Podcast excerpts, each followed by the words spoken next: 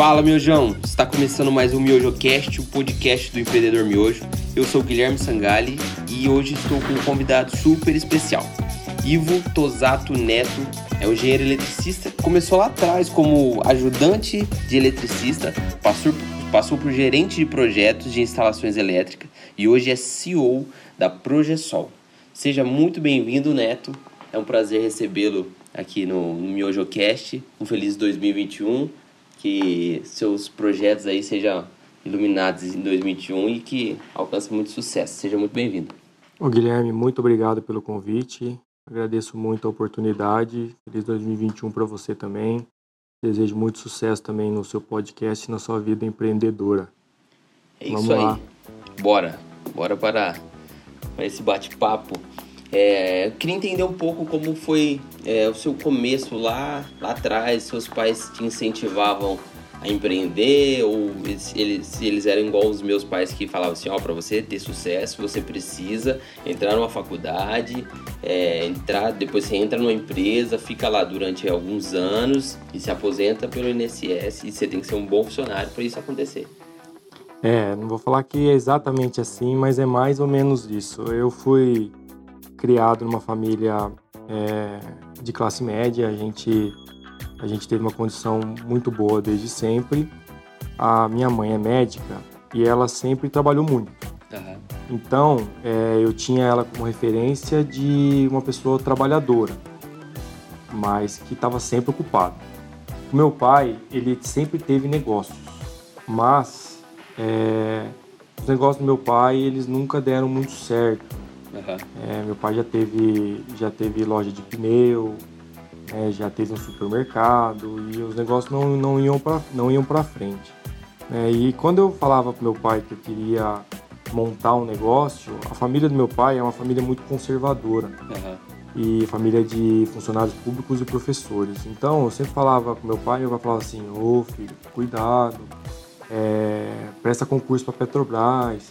Eu falava, pai, olha, eu não nasci para ganhar 5 mil por mês, não. Né? Falou, mas ó, você vai ter estabilidade.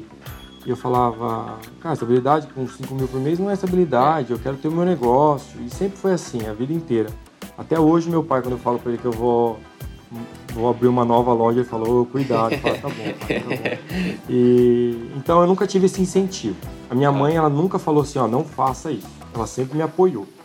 Né? O meu pai já me colocava um pouco de medo, ele falava, ó, oh, cuidado tal. É. Mas é o medo, hoje eu entendo. É, que o meu pai ele queria a minha, a minha proteção no sentido é. de eu não se endividar, de eu não ter problema, né? Mas a... a questão do pai, ele vê muito ele lá, a juventude. É, o meu pai é muito assim, né? Ele me vê com muito sonho, muito projeto, ele tenta me colocar no chão e segurar, pra, porque ele fala assim: ó, você não pode cometer os mesmos erros que eu cometi, você não pode, você tem que seguir esse caminho aqui que eu já passei. Eu falo: não, pai, calma, que a sua época era outra. Eu, então os pais ficam nessa proteção, né? É, exatamente. E hoje meu pai ele não, ele não opina muito, porque ele sabe que que os negócios dele não deram certo e então ele não tem muita poder de, uhum. de, de, falar alguma coisa, mas ele me apoia, Sim, ele, me apoia. É mais eu, importante. Ele me apoia muito, mas ele, ele, quando eu falo que eu vou tomar uma atitude ainda até hoje ele fala, ó, oh, cuidado.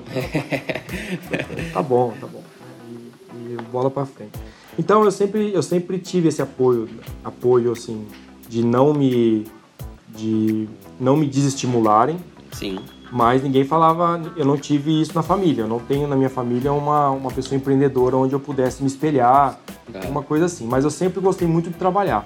Então eu estava lá, é, a minha mãe conta, eu lembro também, comecei a trabalhar com 13, 14 anos, numa confecção de uma amiga da minha mãe, eu ia lá para tirar fio de botão, para abrir a casinha do botão, uhum. para trabalhar no computador com, com CorelDRAW e fazia criava essas logos, essas artes para uhum. prensar nas camisas. Eu ficava lá. E a minha mãe me contou até pouco tempo atrás, isso é um incentivo da parte dela. Eu ganhava, eu lembro na época que eu, eu ganhava tipo 300 reais. Uhum. E o menino que trabalhava lá há muito tempo ganhava 200 reais. Nossa. E eu ganhava 300 reais. E hoje eu sei, hoje eu descobri que a minha mãe me dava, a minha mãe pagava 150 reais e o cara pagava 150. Então assim, ela me estimula, ela me ajudava nesse, nesse sentido Sim. também, de me incentivar que eu trabalhasse Então bancava uma parte do meu salário para ver eu mais Uhum. contente lá tal. E isso é. Eu, eu descobri faz pouco tempo isso aí. E ela me conta que eu chegava correndo do, da escola, tipo, chegava uma hora da escola, eu falava, mãe, cadê o almoço? Que eu preciso trabalhar, eu preciso trabalhar. Uhum. Ela, calma, mas já já você vai. Não, mas eu tô atrasado. tipo, então eu sempre fui muito pontual, muito Sim. trabalhador. Eu sempre gostei de trabalhar, muito comprometido. Acho É. que isso é a palavra certa é, é comprometimento. Eu fui muito comprometido com tudo que eu fiz na minha vida, eu sou muito comprometido. E aí eu comecei a, a estudar, é, acabei o colegial, comecei a fazer faculdade, fiz engenharia elétrica. A faculdade foi por conta própria. Você mesmo escolheu, falou assim, eu acho que é isso, porque é sua mãe médica, talvez o incentivo era pra você ser o médico. Foi, é. Então, eu, eu não queria ser médico porque eu achava que minha mãe trabalhava muito. Aham, então é, é a mesma, questão do, do filho do, é, do filho de pastor. Aí vê lá o pai fala, não, meu pai tem tanto problema, tudo isso, eu não. Eu quero ser qualquer coisa menos pastor. É. Então, a gente acaba, acaba uma- descobrindo o que a gente não quer. É. Mas é, eu tinha minha mãe, eu tinha minha mãe como um exemplo de pessoa dedicada e trabalhadora. Minha mãe trabalhava muito, Sim. plantões de 72 horas, sexta, sábado, domingo, é, 72 horas dormindo no hospital. Então assim, ela trabalhava muito e chegava em casa e ainda tinha consulta. Então assim, minha mãe sempre trabalhou muito, muito mesmo. Então eu tinha esse exemplo dentro de casa, né? Mas como eu via que ela trabalhava muito, muito, falava, não, eu não quero ser médico porque eu não quero isso pra mim, É. né? Aí eu fui fazer engenharia elétrica porque eu gostava de desmontar, tinha uns carrinhos de, flipe- de, de autorama, eu gostava de Aham. desmontar, pegava o motorzinho, botava na pilha, fazia ventiladorzinho. E eu sempre gostei da, da parte elétrica, assim, eu fui fazer engenharia elétrica. É, já no, no- quase no primeiro dia, segundo dia de aula lá, eu cheguei ao professor e falei que eu queria trabalhar. Aí o professor falou, ó, a gente tem, a gente tem aqui o, o monitoria, vai ser monitor lá então. Mas monitor do que? Você não comecei a fazer nada? É. Não, vamos lá, você aprende alguma coisa, aí você começa a ajudar as pessoas, tal, não sei o quê. Aí começou o pacote, o plano de monitoria lá e depois eu eu acho, ele me arrumou um emprego numa empresinha de fundo de quintal de enrolar motor e transformador. Bem braçal, meu. Braçal, Aham. braçal, de, de- Chegava aqueles motor de em- empresa queimado, a gente ia lá, desmontava o motor, tirava aqueles cobres todo, todo queimado lá. Uhum. É o, pra quem não sabe, o cobre quando ele pega fogo, é quando você faz o motor, você passa um verniz para você isolar eletricamente falando. Aham. Quando pega fogo, esse verniz vira vidro.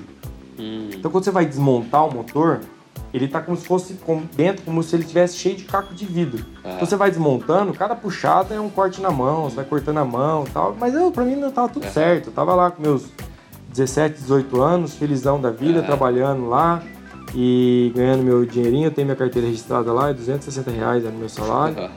E como ajudante de eletricista na cidade de Ipau, Ipauçu. Pausa. É, Ipauçu. Daí é, comecei a continuei trabalhando lá, trabalhei um bom tempo lá. E na minha sala de aula tinha um, tinha um colega que tinha uma empresa de instalações elétricas na cidade de Ourinhos. E ele falou para eu ir fazer estágio lá na empresa dele. Eu, daí eu mudei para Ourinhos, Ourinhos e Ipauçu era perto, daí eu mudei para Ourinhos e pegava ônibus de Ourinhos para Aham. Ipauçu todo dia para estudar, e a faculdade minha era noturna. Aí eu trabalhava na empresa dele, chama RC Tech, trabalhava na empresa. E começo eu cheguei lá, eu era almoxarife, eu cuidava, contava peça tal, não tinha muito serviço. É, tinha umas, umas peças grandes de indústrias que fica guarda, ficavam guardadas num container. Ele mandava eu separar essas peças, eu entrava nesse container num calor de 40 graus lá Sim. dentro. Dentro das peças tinha linha de rato, aí eu Nossa. jogava as peças para fora, aí era uma bagunça. E fazia banco, Aham.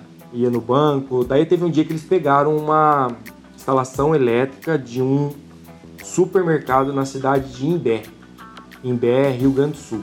Rio Grande do Rio Sul. Grande do Sul. Imbé é uma cidade que fica na divisa com outra cidade chama Tramandaí. As duas cidades são coladas por uma ponte. Aham. E o, o supermercado ficava bem nessa ponte.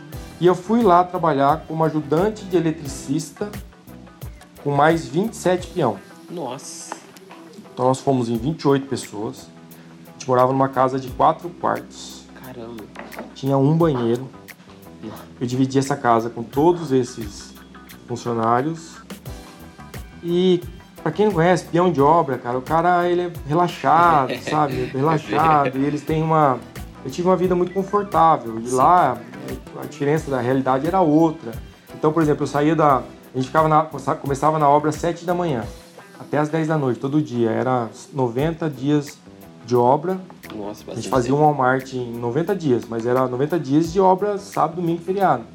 Todo dia. Então, assim, eu saía da obra às 10 horas da noite, passava lá numa conveniência, isso em 2006.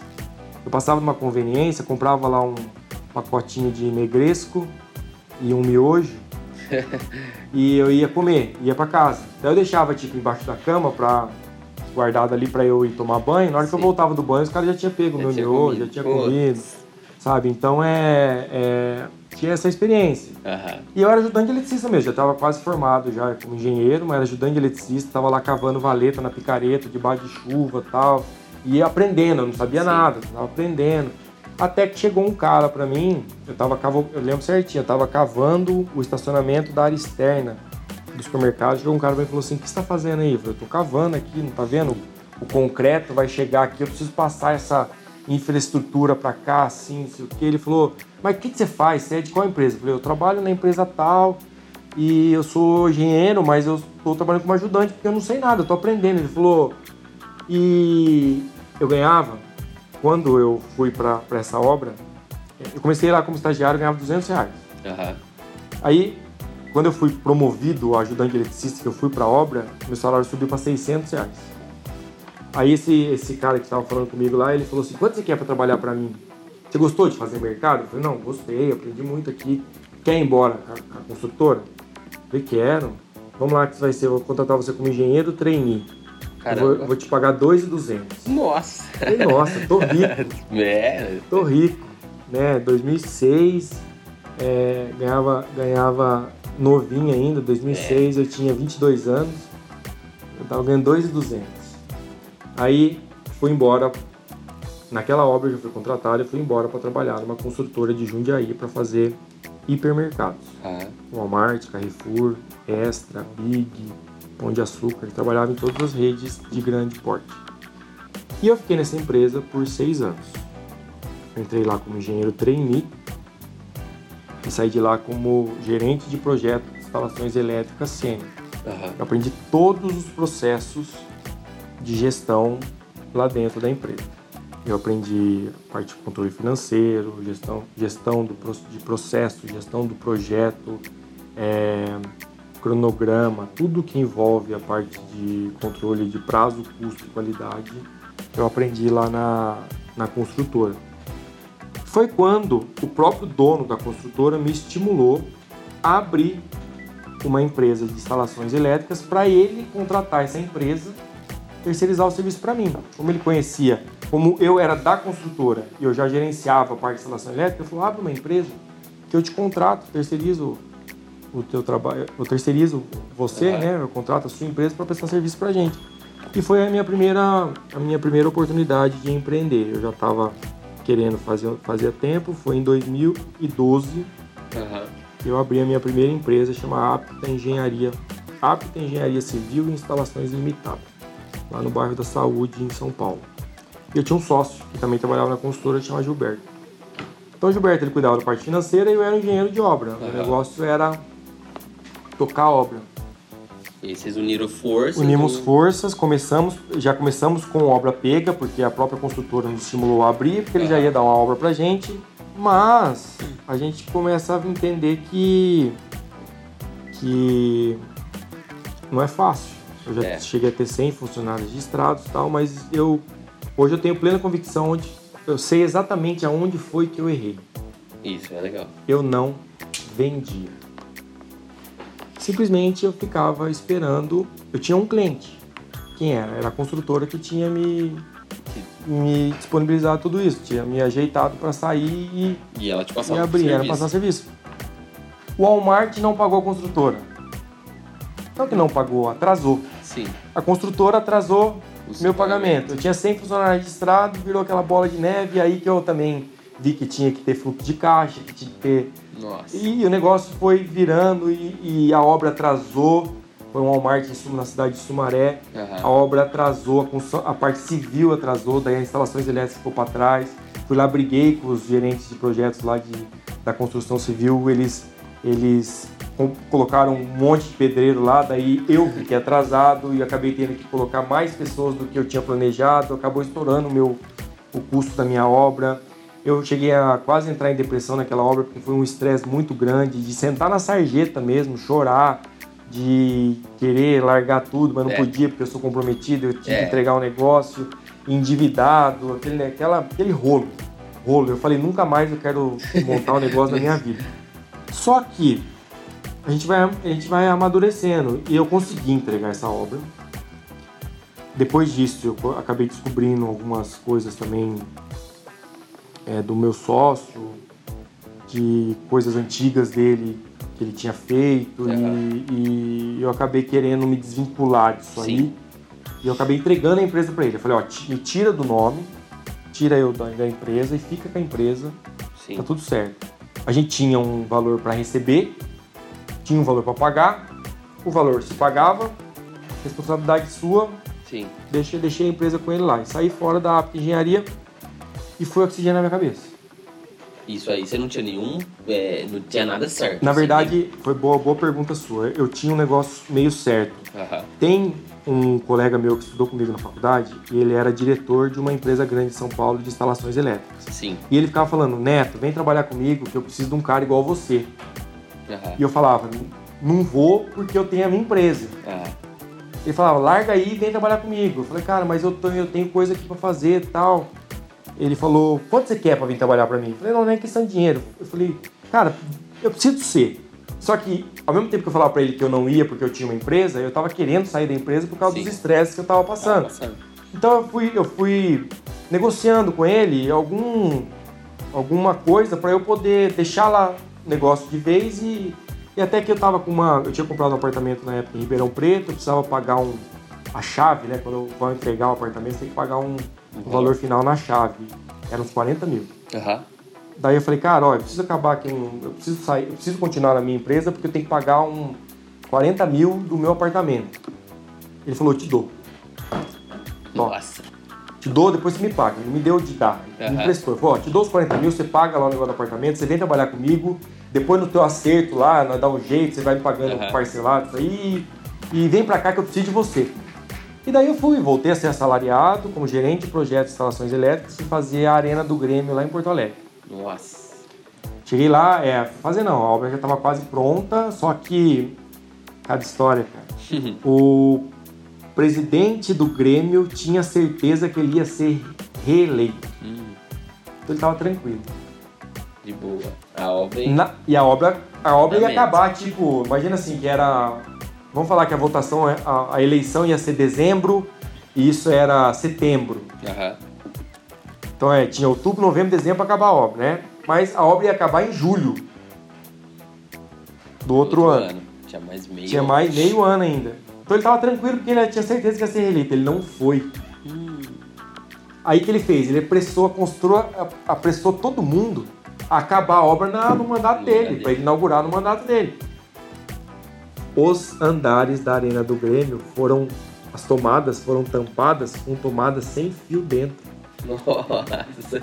Só para inaugurar. Só vai inaugurar. Não podia Só para inaugurar, não podia, né? Não, não tinha, se alguém ligasse qualquer É. coisa lá, não tinha. Não tinha. Só para inaugurar. Tampa, foi tampado tudo, Aham. inaugurou. Ele cortou a faixa lá, negócio lá, daí depois tiramos tudo de novo e fomos passar os cabos, fazer a Aham. subestação, fazer tudo que tinha que fazer para deixar o negócio funcionando. E eu, assalariado na, na minha empresa, na África, eu fiquei com dívida. Daí, o meu salário eu pagava as dívidas. Então, a vantagem de você ter um salário é que você tem a previsibilidade do dinheiro. Então, você Sim. consegue se planejar. Então, assim, eu tive que dar um passo para trás, voltar a ser assalariado, acertar a minha vida para pensar o que eu ia fazer de novo. E eu continuei trabalhando na, nessa empresa de São Paulo, fiz a Arena do Grêmio, daí eu fui, eu fui transferido para uma obra no Rio de Janeiro e eu me apaixonei pelo Rio de Janeiro. Aham. Apaixonei pelo Rio, falei, cara, eu quero morar aqui. E eu conheci uma carioca. Daí eu me apaixonei pela carioca, eu falei, cara, eu vou, eu vou namorar essa carioca e vou morar no Rio de Janeiro E eu estava numa obra de um galpão logístico, fazendo uma obra de um galpão logístico. E essa obra do galpão logístico tinha uma empresa que era uma gerenciadora de obras. Então, essa gerenciadora que ela faz? Um cliente grande contrata a gerenciadora para ela gerenciar a obra e a gerenciadora contrata a construtora para fazer a obra. Então, era da construtora, eu fui lá mandei currículo para a gerenciadora. A gerenciadora era do Rio de Janeiro. Estava saindo uma obra de um hotel cinco estrelas na Barra da Tijuca, chama Grand Hyatt. E eu peguei e mandei o currículo para ser o gerente de projetos de instalações elétricas do hotel Grand Hyatt. Você era confiante, pelo menos. É, e eu fui aprovado. Caramba. Cheguei lá, fui aprovado. Daí a, a gerenciadora, que chamava, chama Rio, Rio é H-I-L-L. Uhum. Rio International Company é uma das maiores gerenciadoras de obra do mundo. Ela tinha uma filial no Brasil, Sim. que era no Rio de Janeiro, que gerenciava essa obra do Hotel Grand Hyatt. E eu fui trabalhar como gerente de projetos de instalações elétricas do Hotel Grand Hyatt. Começamos a obra do zero lá e eu gerenciava. Eu era gerente de projeto, eu era o fiscal. Ah. Eu gerenciava a construtora. Então eu, eu, eu, era, eu fazia o meio de campo entre o cliente e quem ia executar. O cliente falava assim, Neto, eu preciso de uma tomada a mais nos quartos. Uhum. eu chegava lá para os caras que estão executando e falava, ó, o cliente pediu uma tomada a mais nos quartos. Quanto vai custar isso? Quanto que isso vai impactar no atraso da obra e tal, não sei o quê. Daí eu, eu fazia esse meio de campo. Mas para tudo, para todas as modificações que o cliente queria, a gente gerenciava. Aí tinha reuniões, tinha cobrança, tinha gerenciamento de custo, tinha tudo, a gente uhum. fazia tudo. Isso no Rio de Janeiro. No Rio de Janeiro. Isso em 2014, Copa do Copa Mundo. do Mundo. 2014. Rio de Janeiro daquele jeito. 2014, Copa do Mundo. É, comecei a namorar aquela carioca, eu namorei 2014, 2015 tava namorando. Aí 2015 terminei o namoro e continuei trabalhando na obra até acabar em 2016. O, o 2016, governo Dilma, construção civil caindo bastante, não tinha mais os engenheiros sendo mandados embora, tal, a obra que eu estava estava acabando. O meu diretor falava, olha, você vou te segurar aqui até o final, mas se não a gente não pegar outra obra, eu vou ter que te mandar embora, tal, não sei o que. E eu naquela pressão que eu tava, é, um negócio legal pra contar para você. É, nessa época, antes de eu terminar o meu namoro, eu tava infeliz no meu namoro, Sim. porque minha namorada fez eu morar num lugar que eu não gostava. Uhum. Era duas horas de carro para ir trabalhar e duas horas para voltar. Eu sofri assédio moral do meu do meu gerente. Caramba. Não chegava a ser um assédio moral, mas ele era um cara, ele era brigava muito. Uhum. Ele era muito intimidador. intimidador. Não era só comigo, era com todo mundo, uhum. sabe? E daí eu tinha esse problema. Eu tava, eu tava triste no meu trabalho eu estava endividado ainda nas minhas coisas da, uhum. da minha empresa, então meu salário quase não dava, não sobrava, ficava bem na risca ali. Daí eu tava, eu, eu fui criado numa religião muito rígida e nessa época, por eu estar tá namorando essa carioca e tá fora dos estava fora dos padrões, eu fui, eu fui expulso da igreja, então a minha uhum. mãe não podia falar comigo. Nossa. Então eu estava meio de, bem depressivo, sabe? É. Porque eu estava endividado, eu estava morando num lugar que eu não gostava, eu tava. Minha mãe não falava comigo. Tava longe da família. Isso, Guilherme, estamos falando de 2016. A gente tá em 2000, janeiro de 2021. É quatro anos atrás. Então, assim, quatro anos atrás eu tava perdido. Eu tava infeliz. Uhum. Eu tava chateado.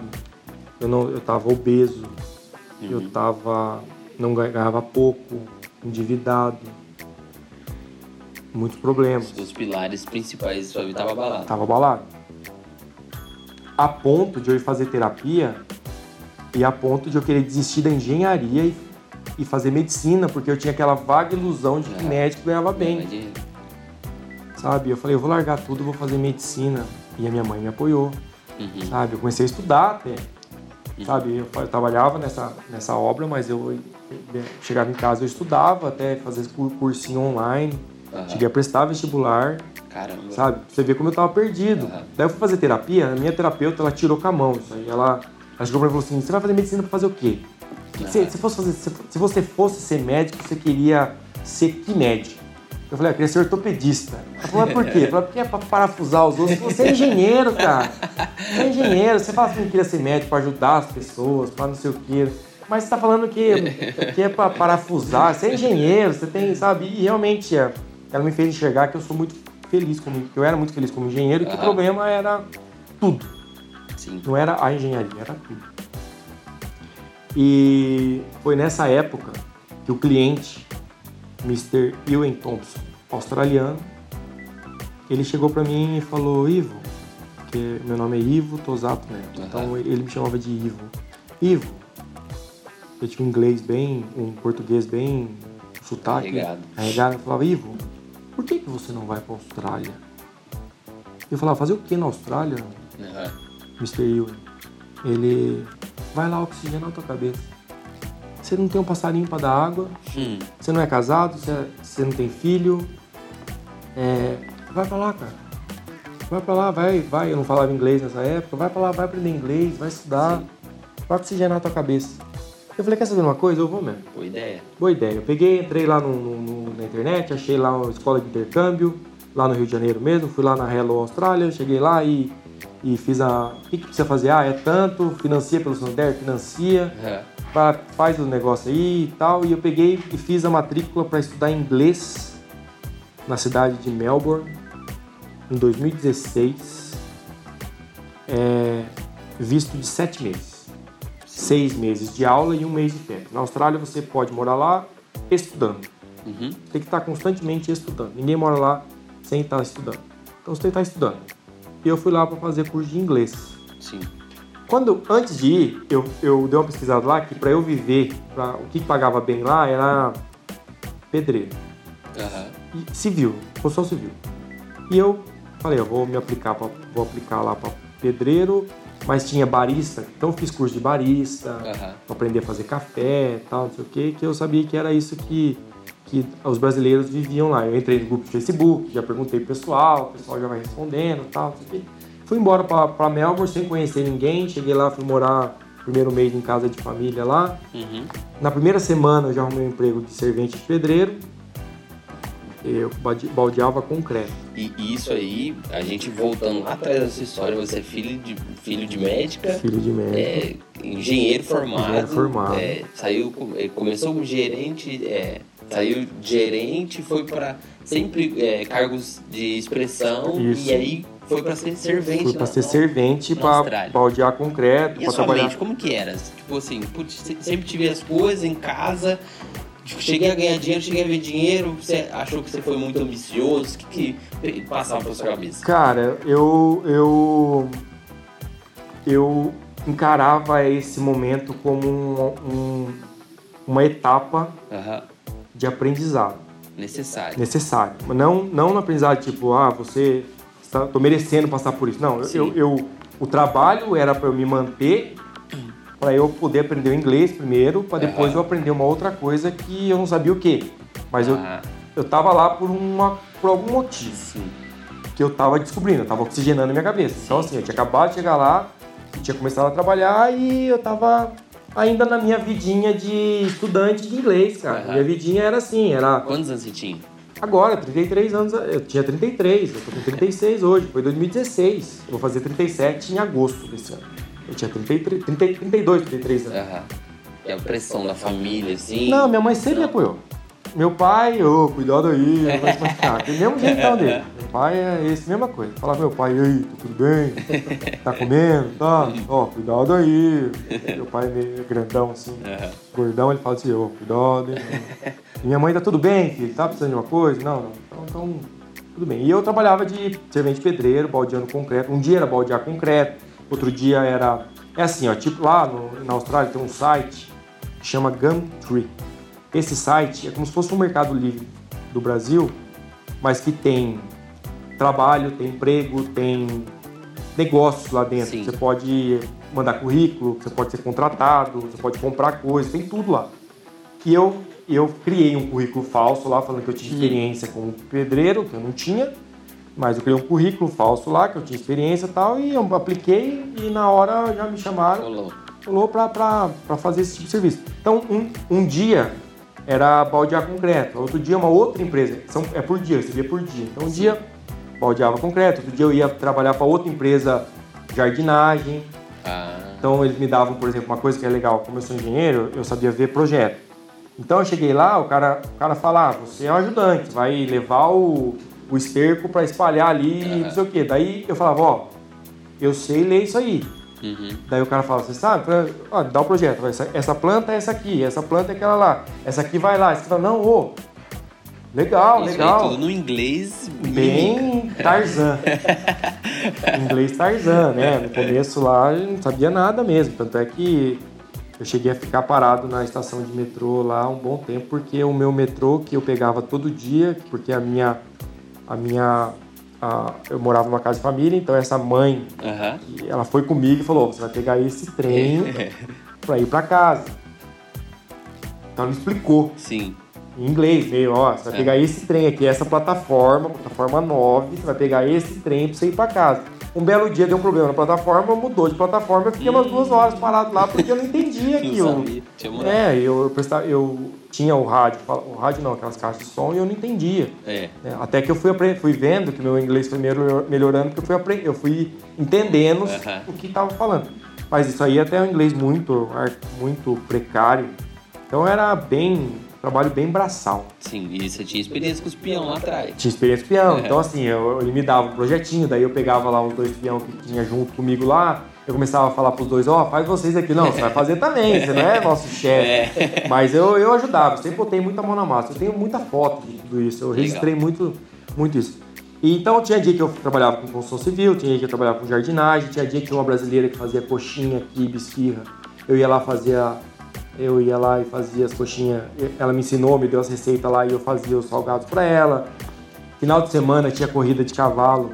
Eu trabalhava como barman, barman não, trabalhava no bar, catar copo vazio de, de granfino que tava apostando lá. Então os caras lá tomavam aquelas pints de cerveja, aqueles copão grande, deixava copão na mesa. Antes do cara botar na mesa, eu já pegava para levar para cozinha para ele poder ir lá comprar uhum. outro e tal. Então, eu, cara, eu trabalhei de tudo. E é, um negócio legal, você fala de, empre... de estão falando de empreendedorismo.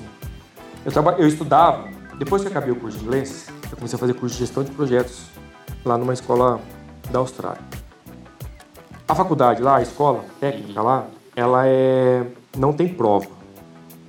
Ela tem um negócio, a minha no caso lá, não Sim. tinha prova. E muitos brasileiros estudavam lá. Ela tem um negócio chamado assessment, como se fosse um trabalho. Uhum. Assessment. E o brasileiro não é preguiçoso, o cara não faz o acesso. E eu trabalhava de segunda a sexta, das sete às duas. Eu criei um e-mail escrito assessment urgente, arroba gmail.com. Eu tenho até esse domínio até hoje. Entrei no grupo de brasileiros em Melbourne e falei: quem quiser que eu faça o assessment, eu cobro X por hora. Nossa. Aí o cara que fazia curso de marketing me mandava os assessment de marketing para eu fazer. Ele me mandava o material de estudo e o assessment para eu fazer. Eu estudava a aula dele e fazia o trabalho dele. Entregava para ele e ganhava lá 100 dólares. Uau! Né? Aí, cara, começou a chover. Assim, a tanto de... Teve dias que eu não ia trabalhar mais como...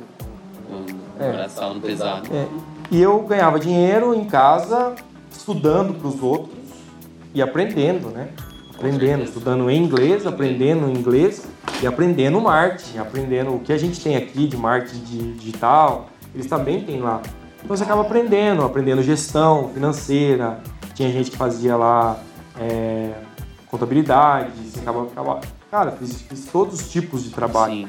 né? E isso me desenvolveu muito. Eu peguei o hábito pela leitura. Uhum. Então eu falo hoje que o que mais me motivou, o que mais me ajudou a Austrália foi primeiro eu ter saído dos meus problemas do Brasil. Sim. Não por ter morado lá, não por, por ser Austrália, mas por, ter, por eu ter saído daquele mundo que eu tava uhum. e os problemas não me alcançavam. Eu tinha endividado, meu credor não me ligava, não conseguia me ligar na Austrália. Não tinha, número, né? não tinha meu número. É, eu consegui oxigenar minha cabeça. E eu consegui estudar, consegui ler. Aí eu lia o livro que o primeiro livro que eu li que mudou o meu jeito de pensar foi o Poder do Hábito. Uhum. Eu li o Poder do Hábito, eu criei o hábito da leitura e criei outros hábitos saudáveis que mudaram os meus hábitos ruins, Sim. foram substituindo os meus hábitos ruins por hábitos bons, isso foi melhorando minha qualidade de vida. É... Isso foi um negócio que foi melhorando. Até que é, eu vou. Só que ganhava pouco até. Uhum. ganhava muito. E a construção civil pagava bem. E eu continuei trabalhando às vezes com construção civil, até que eu consegui uma empresa fixo é, de fazer, fazer calçado. E essa empresa me contratou, eu fazia calçado, eu trabalhava de segunda a sexta, das 7 às 2, mesmo jeito e tal, meu salário era bom, era 35 dólares a hora, uhum. eu ganhava bem e tal, e com isso eu consegui guardar uma graninha para conhecer ali, a, eu queria viajar ali na região, né? Então eu estava estudando, estava trabalhando ali como na, na construção civil, fazendo calçada tal, braçal, quebrando concreto na marreta. Aí, que, como é que é no meu trabalho da calçada? A gente chegava numa, numa, num bairro e a calçada toda daquele bairro ia ser trocada, porque a calçada lá é responsabilidade do, do governo. Uhum. Aí o meu patrão, ele chegava com um caminhão trocadinho assim, ele, ele chegava ah, ele tem aquele tratorzinho, já viu aquele tratorzinho que chama Bobcat? Bobcat. Ele chegava com uma Bobcat, o Bobcat em cima do caminhão, ele chegava, ele me ligava no dia anterior e falava assim, Ivo, lá meu nome era Ivo com E. Uhum. É pra falar Ivo, escreve com, e. e. Era EVO. Ele falava, Ivo, é tomorrow é, em tal lugar. Uhum. Amanhã em tal lugar. É... Sete horas. Sete horas eu tava lá. Eu tinha que pegar a bicicleta, ia pedalava tipo 40 minutos para chegar lá no lugar. Chegava lá no lugar, ele chegava o caminhão, ele chegava loucão, assim, já ele chegava, eu já tinha que abrir a cação do caminhão, descer duas rampas, ele subia, já descia a bobcat, ele já me dava uma marreta de 6 quilos, eu subia em cima do caminhão, ele pegava essa bobcat e lá na calçada, tirava aquele bloco de calçada de 5, 4 metros de comprimento por 2 de largura, jogava aquele blocão de concreto em cima do caminhão, eu tinha que moer aquilo até ele buscar o outro. Nossa, Então era pum, pum, pum. No primeiro dia eu quase morri, minhas costas, eu tava com 30 e poucos anos. É. Eu achava que isso não. Eu achava que você acha que você nunca ia precisar trabalhar braçal na vida. Aí, Guilherme, você descobre que seu corpo acostuma com tudo. Uhum. A gente acostuma com tudo. A gente acostuma com tudo. Sabe? Ah, tá calor, a gente ia, tá, um dia você sofre, outro dia você sofre, outro dia você acostuma, no outro dia você não sente muito. É, eu tava com é, marreta. Primeiro dia quase morri com dor nas costas, segundo dia nada, aí meu corpo ficando forte, uhum. fui pegando jeito. E tanto é que meu patrão falava, cara, nunca ninguém aguentou ficar mais de um mês. Eu fiquei quase um ano trabalhando com ele lá. Nossa. Sabe? Quebrando concreto na marreta. Óbvio que depois eu aprendi a parte de fazer a parte concreta. Daí ele queria que eu levasse um amigo meu brasileiro para quebrar o concreto para eu poder fazer outra coisa. Só que ninguém aguentava o serviço. E eu também gostava dele, eu gostava uhum. do. Era o, o dono, o sócio, o primo, o cunhado e eu. Era então era uma familiar. empresa familiar. Então era legal, eu aprendia muito inglês ali com eles, eles uhum. falavam muito inglês ali. É, a família deles era uma família de italianos, então uhum. eu aprendi também um pouco de italiano, que eles falavam um pouco de italiano ali. Legal. E o negócio ia. Ia. tava indo. E ganhando dinheiro. Ganhando dinheiro. Nessa época, uma das, é, eu fiquei lá na Austrália dois anos. No primeiro ano, eu voltei embora pra, pra no, na virada do Réveillon para passar com a minha família. Eu conheci uma pessoa que, depois que eu voltei para a Austrália, eu fiquei mantendo contato com essa pessoa, com essa menina, e ela falou para mim assim, no meio da época, essa época que eu estava na Austrália, você não tem vontade de criar seus filhos perto dos seus pais, não? Uhum. eu falei, cara... Nunca pensei nisso. Se meu pai falecesse, eu não consigo nem chegar. Porque era 30 horas de voo. É. Tinha escala na Nova Zelândia, depois tinha outra escala no Chile. Era quase dois dias para chegar. Se acontecesse qualquer coisa, eu não ia nem chegar. É. Eu falava, que que eu comecei a pensar, o que, que eu posso fazer no Brasil, em fartura, que é a cidade onde minha mãe mora, uhum. que tem 15 mil habitantes, o que eu posso fazer em fartura que eu não dependa de fartura para viver? Uhum.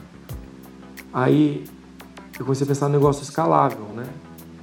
E essa mesma menina, ela falou ah, que meu tio tá vendo coisa de energia solar. Na hora que ela falou isso, no dia seguinte, eu fui trabalhar lá na, na, na calçada, uhum. eu olhei para casa do, do cara, do meu o vizinho, né, pro cara da calçada, pro, pro, pro dono da casa, uhum. a casa dele tinha energia solar. Aí eu olhei na casa do lado, energia solar, energia solar, energia solar. Eu falei, cara... Que mundo que abriu minha cabeça, assim, ó, uhum. sabe? E eu comecei a pesquisar sobre energia solar no Brasil. Eu tô falando 2017. O Brasil, o mercado de energia solar, começou em 2012, mas bem fraquinho, fraquinho mesmo, assim, coisa de uma instalação por ano, depois duas por ano, três. Em 2015 teve uma, uma alteração na regulamentação que falou que quando você produzir a sua própria energia, você pode emprestar essa energia para a concessionária Uhum. e você pode pegá-la de volta pelo mesmo valor. Ou seja, você produz durante o dia que tem sol Aham. E você não está usando porque você está trabalhando, então você produz essa energia que você não usa, você vai mandar para a rede. Aham. O seu relógio ele vai contabilizar esse crédito que você gerou durante o dia.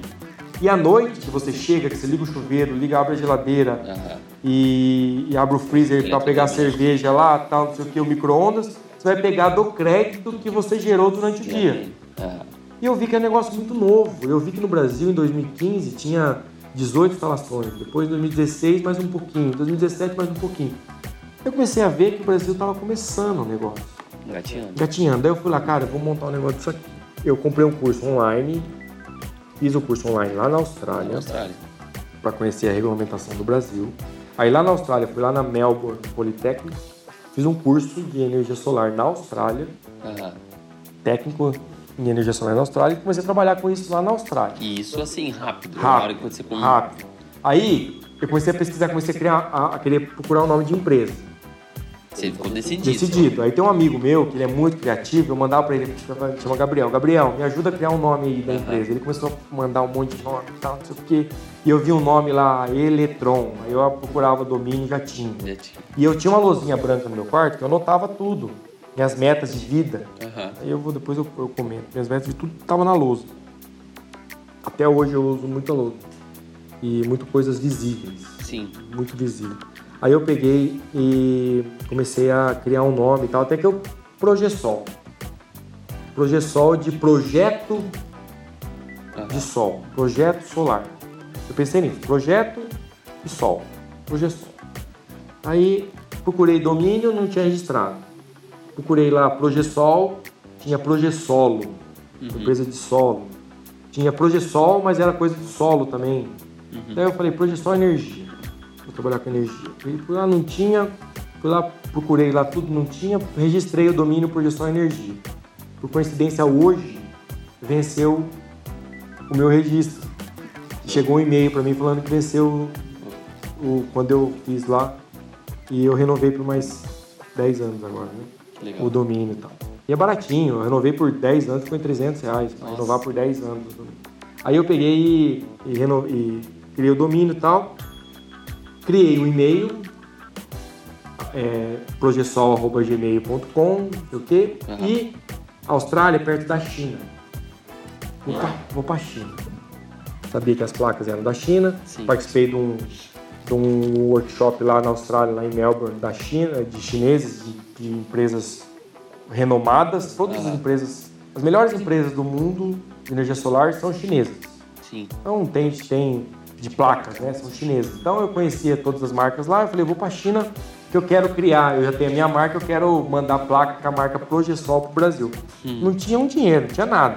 A Mas eu queria, eu queria a ideia, né? Eu tinha a ideia que eu queria importar a placa com a marca Progesol. Fui pro, pra China, fui numa feira lá, e se você quiser ter ideias para montar um negócio, você vai nessa feira, chama Canton Fair. Essa feira tem duas vezes por ano.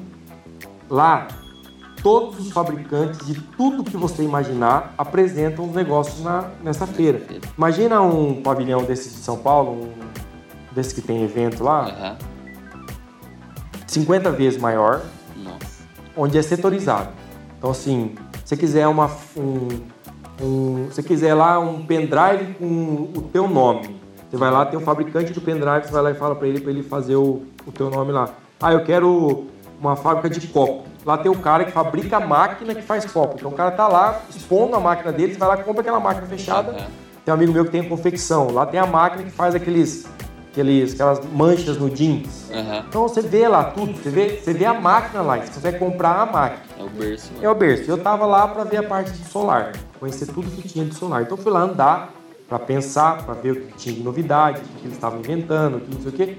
E eu cheguei pro chinês lá, para todo chinês que eu ia, fabricante de placa, eu falava: "Eu quero importar placa com a minha marca". Ele: "Ah, legal. É, quanto você comprar? "Precisa comprar pelo menos um container, é 700 placas. Quanto fica isso? Ah, fica tantos mil dólares.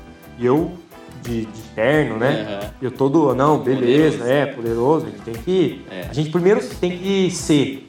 Uhum. Depois a gente tem que ter, né? Primeiro a gente é. Então eu era empresário, dono da Progesol. Sim. Que estava criado só na minha lozinha do meu quarto lá na Austrália e, e mas cheguei lá com a banca de um CEO mesmo da empresa uhum. e falando que eu queria importar a placa com o meu nome. Ele falou, para onde? Eu falei, para o Brasil. Para o Brasil não temos interesse que o mercado lá está começando. Hum. Daí que eu tive a certeza que eu tinha que vir pro Brasil, porque o mercado estava começando.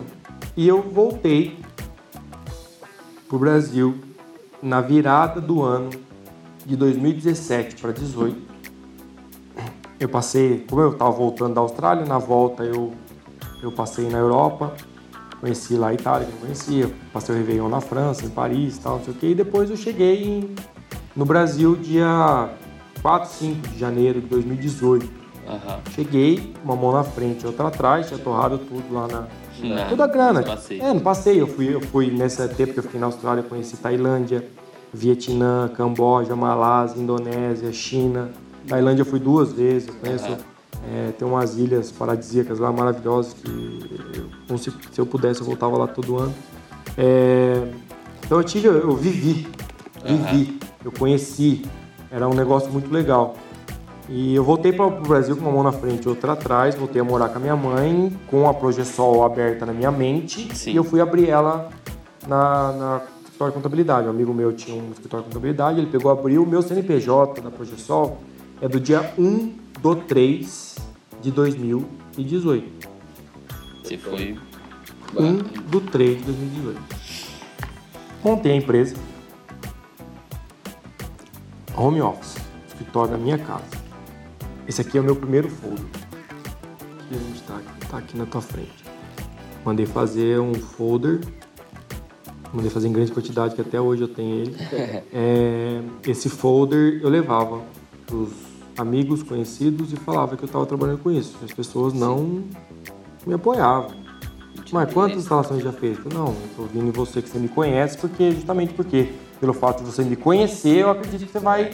Confiar. O negócio é bom, ó, tô te mostrando. Eu cheguei aqui, a primeira coisa que eu fiz foi fazer um curso aqui na Unicamp de instalação elétrica, então eu aprendi a subir no telhado, a instalar Sim. também tal, aqui no Brasil, para ver qual era a diferença lá da Austrália e tal.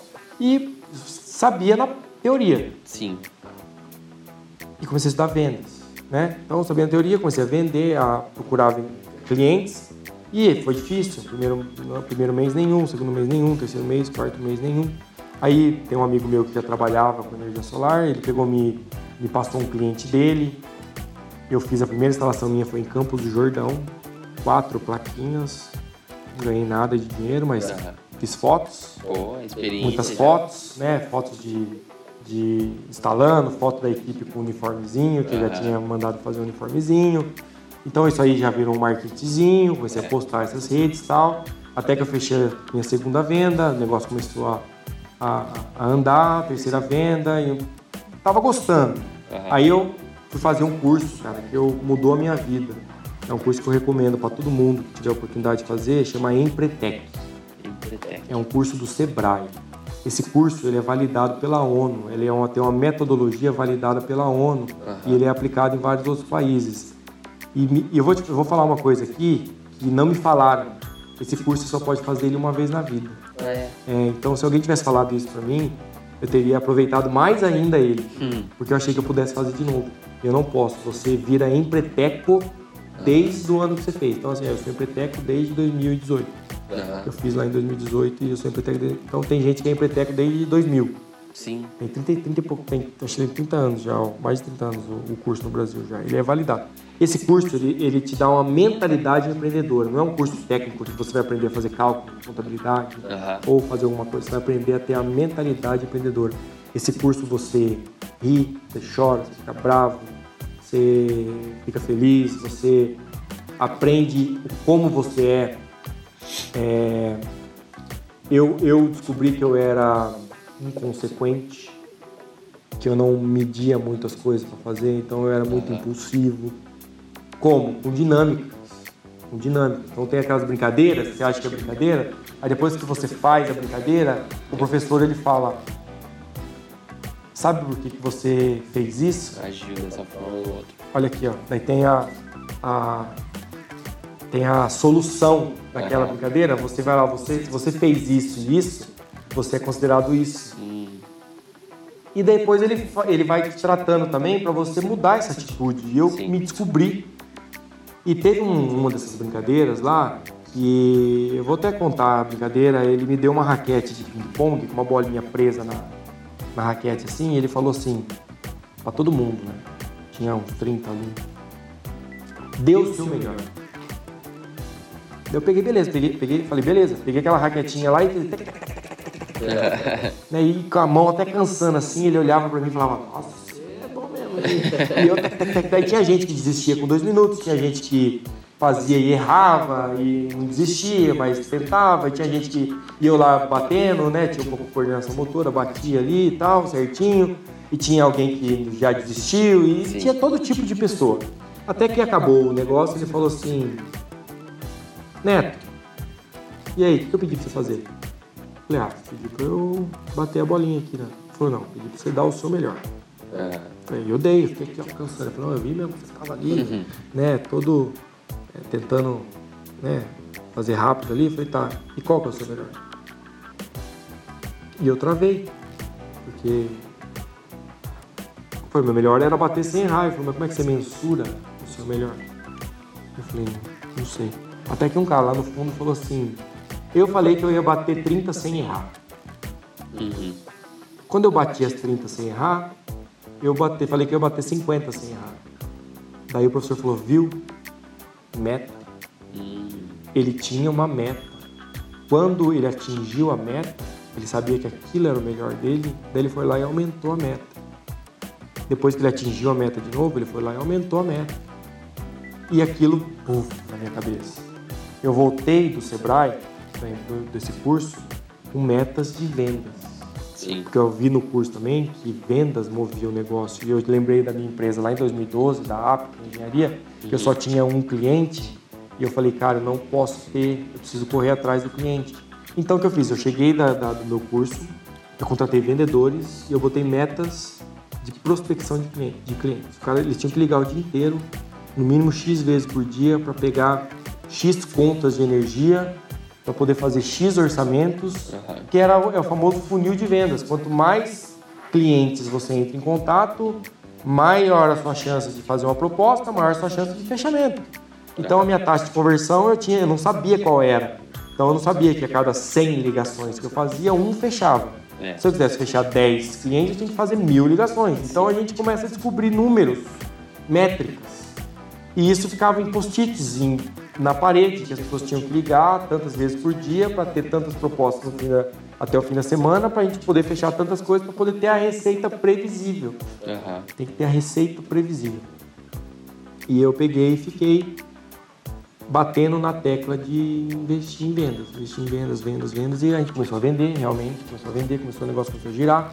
Aí eu saí do meu home office, eu fui para um escritorinho, escritorinho, aluguei uma salinha comercial Uhum. Essa linha comercial começou a ficar pequena, aí mudei para outro escritório.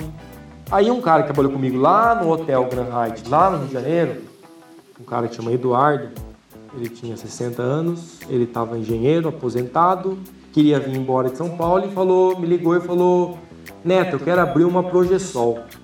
E eu falei, não, a Progesol é minha. Isso no primeiro ano, a Progesol é minha. Ele falou, não, cria, vê um jeito aí que eu quero abrir um Progesol, cria uma franquia aí, eu quero abrir um Progesol. Só que uma coisa que a gente tem que aprender também, que uma empresa, além de você ter vendas, que venda é receita, tem que estar constantemente, ter, vendas tem que estar constantemente sendo alimentado, uhum. você tem que ter organização e processo. Você tem que ter um negócio organizado, você tem que, quando, quando fecha uma venda, qual que é o próximo passo?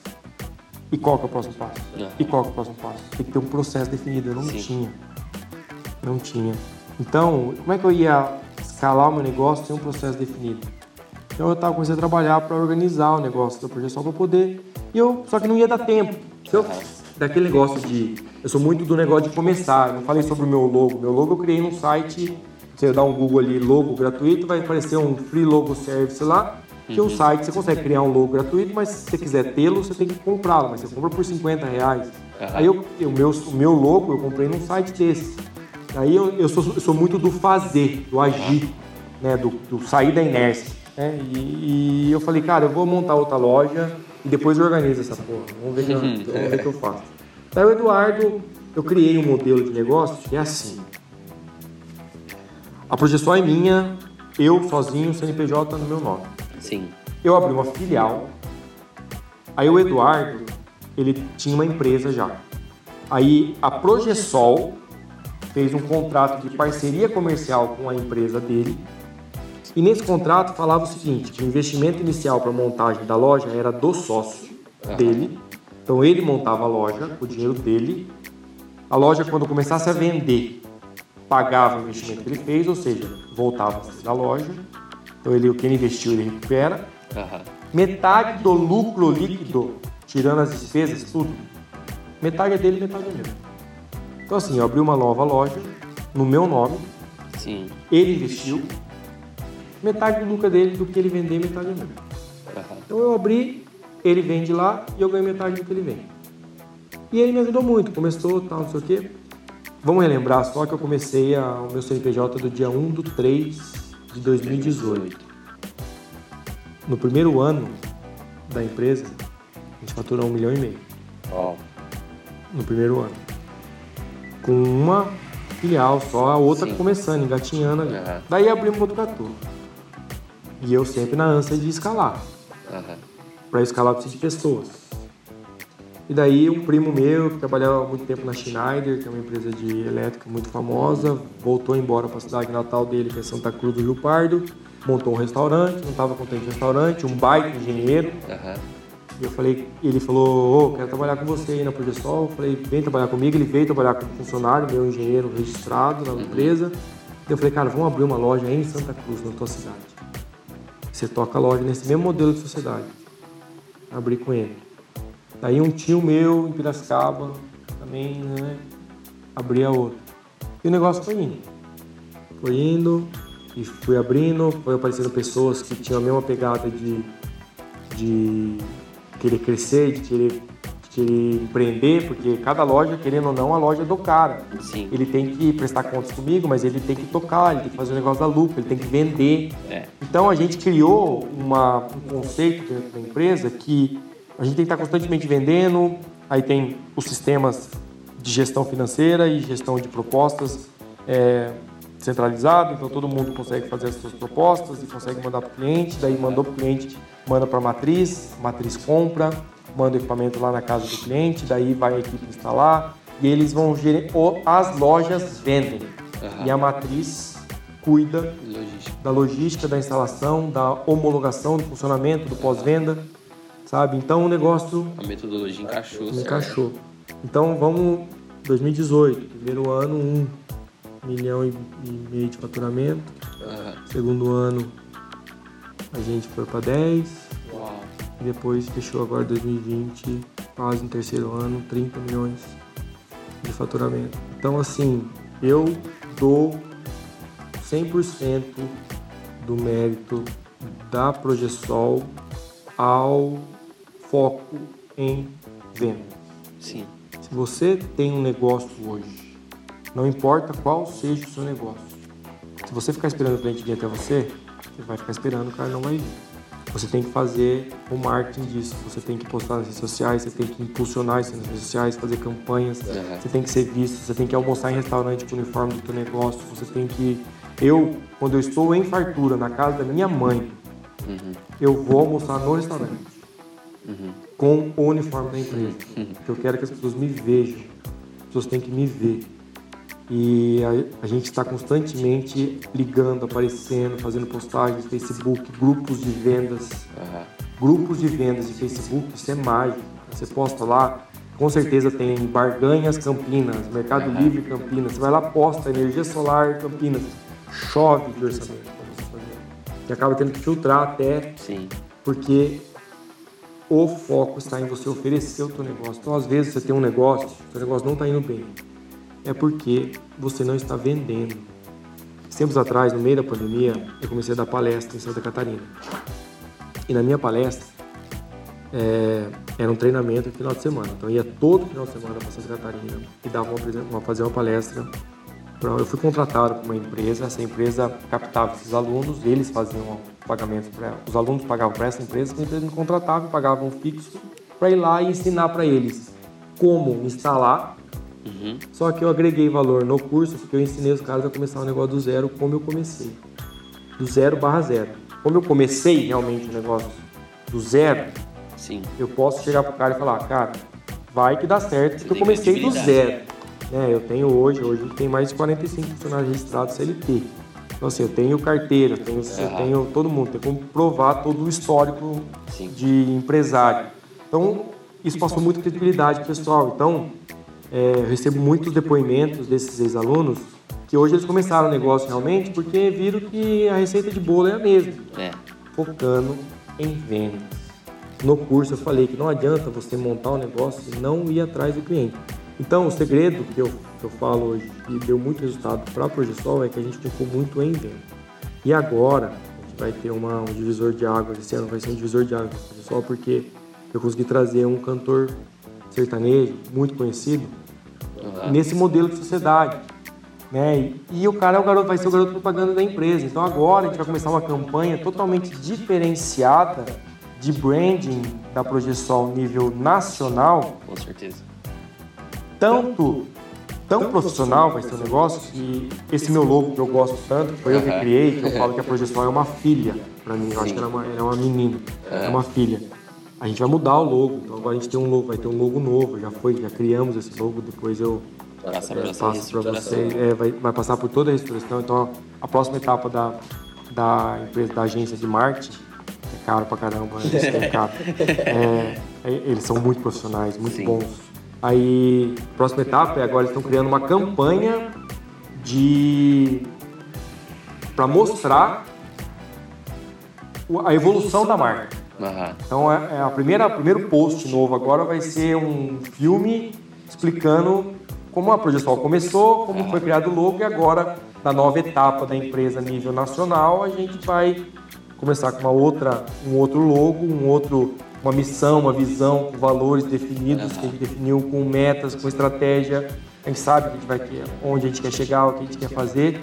E com garoto propaganda, que é conhecido nacionalmente. Então, assim, a gente tem muita certeza que a nossa receita vai aumentar muito agora nesse ano por questão, do por questão desse investimento que a gente vai fazer em marketing. A gente não tinha feito ainda. A gente nunca investiu em marketing. A gente investiu em vendas diretas, em, o famoso cold call. O nosso vendedor sentava a bunda na cadeira e pegava o telefone e ligava. Sim. Agora a gente vai fazer as campanhas mesmo para receber esses leads. Que agora também a projeção está estruturada é. para receber esses leads. Não adianta a gente ter uma, uma estrutura de marketing, impulsionar lá uma, uma promoção e você não ter como assumir todas essas vendas é. que vão vir. Então hoje a gente está estruturado para isso.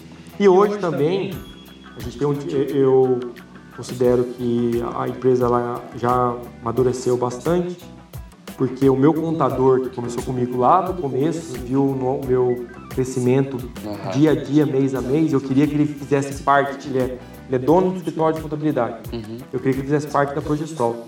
E eu lhe falava, mas como que eu vou fazer parte da Progestol se cada hora que eu vou fazer um valuation da tua empresa, tua empresa vale mais? Porque eu olho para você, você tem uma loja, daqui a pouco você abre outra loja e outra loja. Hoje a gente tem 11 lojas né, já no Brasil. Então, cada hora, em três anos, quase três anos, em março faz três anos. Muito legal. É, é, como que eu vou avaliar as empresas? Cada hora que eu falo que vocês têm uma loja nova, então não tem como. Aí ele fez uma, uma proposta, né? Então, para quem você gosta do Flávio Augusto, Flávio Augusto fala muito de equity. Sim, o equity. O equity. Então, a Progesol, a partir do momento que alguém chega para você e fala, eu quero comprar uma parte da tua empresa, aí você fala, beleza, quanto você paga? Ah, eu pago X por tanto por cento. Se ele paga X por tanto por cento, 100% vale é. Y. Então acaba tendo um valor de mercado muito grande. Sim. Por causa de um, de um valor que. Então a Progestol, ela, hoje ela tem um valor de mercado bem legal. Uhum. Uma empresa muito nova. Sim. E o, Dan, o meu contador, chama Danilo, ele comprou uma parte da minoritária lá uhum. da, da empresa. Para ele ser, agora hoje ele é meu diretor financeiro. Que legal. E quando eu morava no Rio de Janeiro, eu morei com um cara que chama Bruno e ele era engenheiro da Ambev. Uhum. Ele cuidava, ele gerenciava os processos da Ambev. E o Bruno, ele sempre foi muito dedicado. Até que eu morava com o Bruno, eu não cruzava com o Bruno em casa, porque ele sempre trabalhava, sempre muito dedicado, muito comprometido. E o Bruno tem seis, seis para sete anos de Ambev e ele é aquele cara que gosta de números, métricas, relatórios, cobranças e, e metas. E ele é aquele cara viciado em metas, em KPIs, né? Os KPIs da vida lá, o cara bota, tem que ter tanto, tem que tá, taxa de conversão tá tanto, a gente tem que aumentar a taxa, vamos achar o nosso CAC, vamos achar tudo. O Bruno é esse cara, né? Tipo um Bruno Nardon da vida. Lá. O Bruno é esse cara e, e o Bruno teve uma proposta com um amigo dele de Varginha, o Bruno é de Varginha, Minas Gerais. O Bruno teve uma proposta com um amigo dele de Varginha, que tem uma empresa de energia solar, e chamou ele para trabalhar com chamou o Bruno para trabalhar com ele. Uhum. O Bruno largou a Ambev para ir trabalhar com esse cara. Quando ele chegou lá, o cara deu para trás. Hum. Falou que não sabia se queria mesmo que o Bruno entrasse no negócio, Sim. Quê, porque o Bruno chegou lá com aquele sangue no olho, uhum. querendo mudar a organização do, da empresa. E o cara não viu isso como um negócio bom. Uhum. Ele talvez viu isso como um negócio. Esse cara quer tomar o um negócio, é. ele quer. Tá mexer muito na estrutura. Mexer muito na estrutura, e do jeito que tá, tá bom, não sei o quê. Daí ele meio que. O Bruno falava, vamos, vamos começar. Ele, ah, vamos ver, vamos ver, vamos ver. É. Aí o Bruno deu aquela brochada e via os meus posts, Sim. via o meu trabalho, e via. Daí ele ligou e falou: Cara, quero abrir o Progesol, como é que é o esquema? Eu mandei um contrato para ele, falou: Ó, o contrato é esse aqui, ó. Já sabia que ele ia Contrato de parceria comercial é assim, assim, assim. Não, eu mandei o contrato para ele abrir uma filial. Uhum. Ele foi lá, não, tô dentro. Foi lá, montou a filial dele de Varginha, loja linda lá, na frente de uma praça, top demais. É Mas quando ele montou, ele falou, Neto, eu vou entrar. Eu vou, eu vou abrir uma Progesol. Mas eu não quero ficar só com a minha loja. Eu quero estar dentro da empresa. Não, você vai estar. Só você falar o que você quer tal. E a gente foi afinando ali, afinando, afinando, afinando, até que ele começou, ele começou a organizar a loja dele. Consequentemente, ele começou a replicar a organização da loja dele para todas as lojas. E eu falei, cara, esse cara é um puta gestor para me ajudar a gerir a empresa na parte operacional. E aí ele fez uma proposta e comprou uma parte minoritária da, da Progestol também é minoritária mesmo. É, a gente, eu considero até uma coisa simbólica. Mas agora eu tenho dois sócios. Faca na caveira. Faca na caveira. Um é diretor financeiro que deixa o meu fluxo de caixa redondinho para os próximos seis meses. Ele sabe quanto de receita que a gente tem que ter, ele sabe quanto de despesa que a gente tem que ter, que foi uma coisa que eu aprendi com a Luísa Trajano do Magazine Luiza, que fluxo de caixa quebra a empresa. Uhum. No dia 7 de junho de 2019, eu quebrei. O que, é quebrar? Não é quebrar de fechar a porta, é quebrar de você ter que. Eu tinha dinheiro para receber de vendas, mas dia 7 é quinto dia útil. Uhum. Eu não tinha dinheiro para pagar o salário da turma. e eu não vi eu não estava acompanhando o meu fluxo de caixa. É, eu não sabia quando que ia entrar, eu não sabia quanto que tinha que sair. E eu acabei, daí eu vi que não ia ter dinheiro, daí eu peguei e, e liguei pro meu gerente do banco, ele falou, ó oh, Neto, você tem crédito aqui, eu vou arrumar pra você, mas não consigo mal hoje, cara. Vai demorar uns quatro dias aí pra cair esse dinheiro. Pelo amor de Deus, me ajuda, não sei o quê. Não, não, não. Cara, ainda bem que quando eu voltei da Austrália, eu voltei com outra mentalidade uhum. e eu comecei a investir. Então todo o dinheirinho que eu ganhava, eu investia. Acabei tendo que ir lá tirar esse dinheiro que estava investido lá na bolsa, lá no valor é o famoso reserva de emergência que eu não Sim. tinha, uhum. né? É, acabei tendo que pegar, sacar aquele dinheiro lá com aquele valor que estava naquele dia, que não era uma, um uhum. dia bom de bolsa, ou seja, perdi dinheiro uhum. para pagar o salário pessoal, nunca trazia um salário de ninguém. Mas isso foi um aprendizado que, na, no dia seguinte eu contratei um cara só para ficar analisando meu fluxo de caixa. Nessa época ainda não tinha o meu contador, o meu contador como sócio. Né? Aí eu contratei, tinha um funcionário meu que era é, fazia propostas e ele queria fazer economia, ele gostava de economia, ele queria fazer esse economia ou contabilidade, ele queria estudar esse tipo de coisa. Eu falei, cara, 21 anos, moleque. Eu falei, cara, preciso de você no financeiro, quero que você seja meu financeiro da empresa. Mas eu não sei nada ainda, eu gosto disso, mas não sei nada. Eu falei, não, beleza, você vai aprender com o contador, o contador vai te ajudar aqui e tal, mas você vai acompanhar receitas e despesas. Simples, você tem que saber quanto que eu tenho que entrar tem que saber quando, é, vamos organizar quando que vamos pagar as contas. Então na Progestol nós pagamos só contas dia 15 e dia 30. Uhum. Então fica fácil. Dia 15 eu tenho que ter X de dinheiro para pagar e dia 30 eu tenho que ter X de dinheiro para pagar. Então, é dia 15 e dia 30. Então você tem que saber futuramente, assim, vamos falar que daqui nos próximos três meses, tem que saber o que, que vai vencer dia 15, dia 30, dia 15, dia 30, 15, dia 30, para a gente poder programar o quanto tem que ter de dinheiro. Se precisar recorrer a banco, eu tenho tempo para fazer isso. Exatamente. E isso deu uma saúde financeira para a empresa, porque o negócio foi organizado. Então hoje nós estamos em três pessoas. O Danilo, que é meu contador ainda, mas ele é meu sócio, meu diretor financeiro. O Bruno, que é meu contador, é meu diretor operacional. E eu sou o diretor comercial e CEO da empresa, né, que coordena grandes vendas. Então as vendas pequenas já acontecem organicamente, porque a Projesola já tem um nome, já tem muitos projetos instalados, então é muito fácil chegar para o cliente e falar, olha, tem tantos projetos instalados, nenhum deu problema, trabalhamos com as melhores marcas, nosso preço é altamente competitivo, não tem por que você não fechar comigo. É. Né? Então a gente consegue vender já organicamente e eu hoje estou correndo atrás de grandes clientes.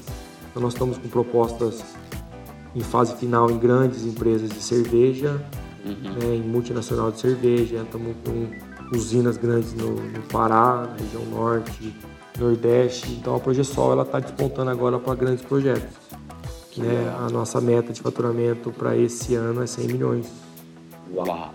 100 E milhões. como que é para você enxergar isso, ver a projeção che- eh, chegando num patamar, num nível assim grandioso, e você olhar lá quando você estava construindo calçada lá, que você chegou talvez eh, ali até antes no fundo do poço. O que, que, que, que, que passa na sua cabeça? Cara, eu, você falou assim, até arrepio e eu me emociono da, porque não foi fácil quebrar concreto, sabe? Não foi fácil quebrar concreto, não foi fácil é, trabalhar de madrugada lá, é, montando, eu montava enfeite de Natal para shopping center, e shopping center fecha às 10, a gente entrava às 10 e saía às 10 da manhã do outro dia. Nossa, Era, eu trabalhei de tudo na minha vida lá na Austrália. Eu trabalhei entregando Uber Eats de bicicleta, cara. Eu trabalhei, aqui, se for falar aí, o nosso podcast vai ficar com 5 horas aqui.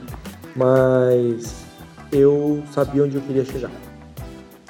A projeção estava na minha lousa. Uhum. Eu sabia o que eu queria ser, o que eu queria ter. Então eu tinha metas de quanto eu queria ganhar. Eu tinha essas metas divididas com meses, prazos, o que fazer para atingir aquelas metas. É, eu tinha meta de coisas. Eu me imaginava como eu queria estar fisicamente. Uhum. Eu me imaginava como eu queria estar, como que ia ser minha casa, como que, eu ia, como que ia ser o meu carro e quanto custava o meu carro. O carro dos meus sonhos custava tanto, eu colocava lá, sabe? Então ficava tudo muito visível, muito palpável. Os meus amigos que frequentavam a minha casa na Austrália, hoje eles cansam de mandar mensagem para mim. Quando eu posto qualquer coisa, eles falam: Você falava Uhum. que ia fazer isso. Você falava que a sua empresa ia ser assim. Eu sabia onde eu queria chegar, mas óbvio, né, nem nos meus melhres sonhos eu ia, eu ia imaginar que o negócio ia ser tão rápido. Aham. Eu considero um negócio muito. Foi muito rápido.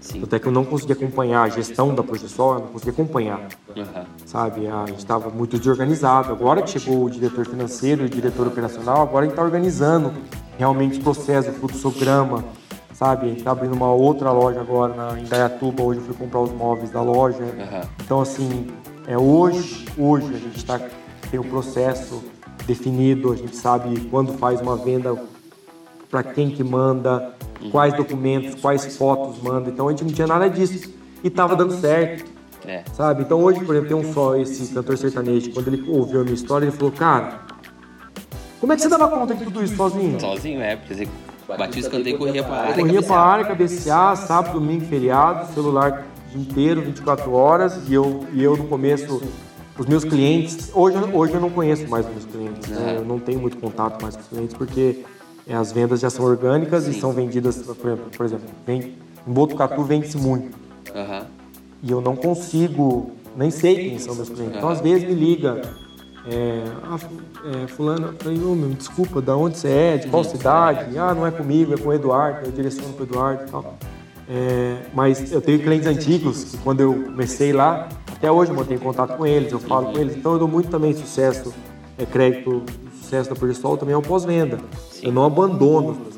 Né? O meu cliente problema, a gente fornece um equipamento e fornece a instalação, ou seja, é um serviço. Aham. É um serviço. É, você dá problema, quebra uma telha, dá uma goteira na casa do cliente, Mas a gente está disposto, eu nunca desligo meu telefone, eu sempre resolvo, eu sempre estou é, acompanhando a evolução do negócio, da, do, eu faço muito questão do pós-venda. Então, é, a gente está agora estruturado, organizado, com vários cases de sucesso, com vários sistemas grandes, com fluxo de caixa, com tudo estruturado para a demanda que ainda está por vir. A gente acredita que nos próximos 10 anos no Brasil o mercado de energia solar ele ainda vai crescer exponencialmente. E a Progesol ela está estruturada para atender essa demanda orgânica que ainda está por vir. Entendeu? Então assim, mas nem nos meus melhores sonhos lá na Austrália quando eu estava eu imaginava que ia ser tão rápido. Mas não foi fácil. Não foi fácil. Eu contando assim, parece que foi rápido, uhum. não foi rápido, não foi fácil. Eu fui chamado de pela por pessoas da minha família, por membros da minha família. Eu fui considerado um sonhador. Sonhador, né? Sonhador, essa foi a palavra usada. Ah, o neto é sonhador, isso aí não vai dar nada não, tranquilo. Né?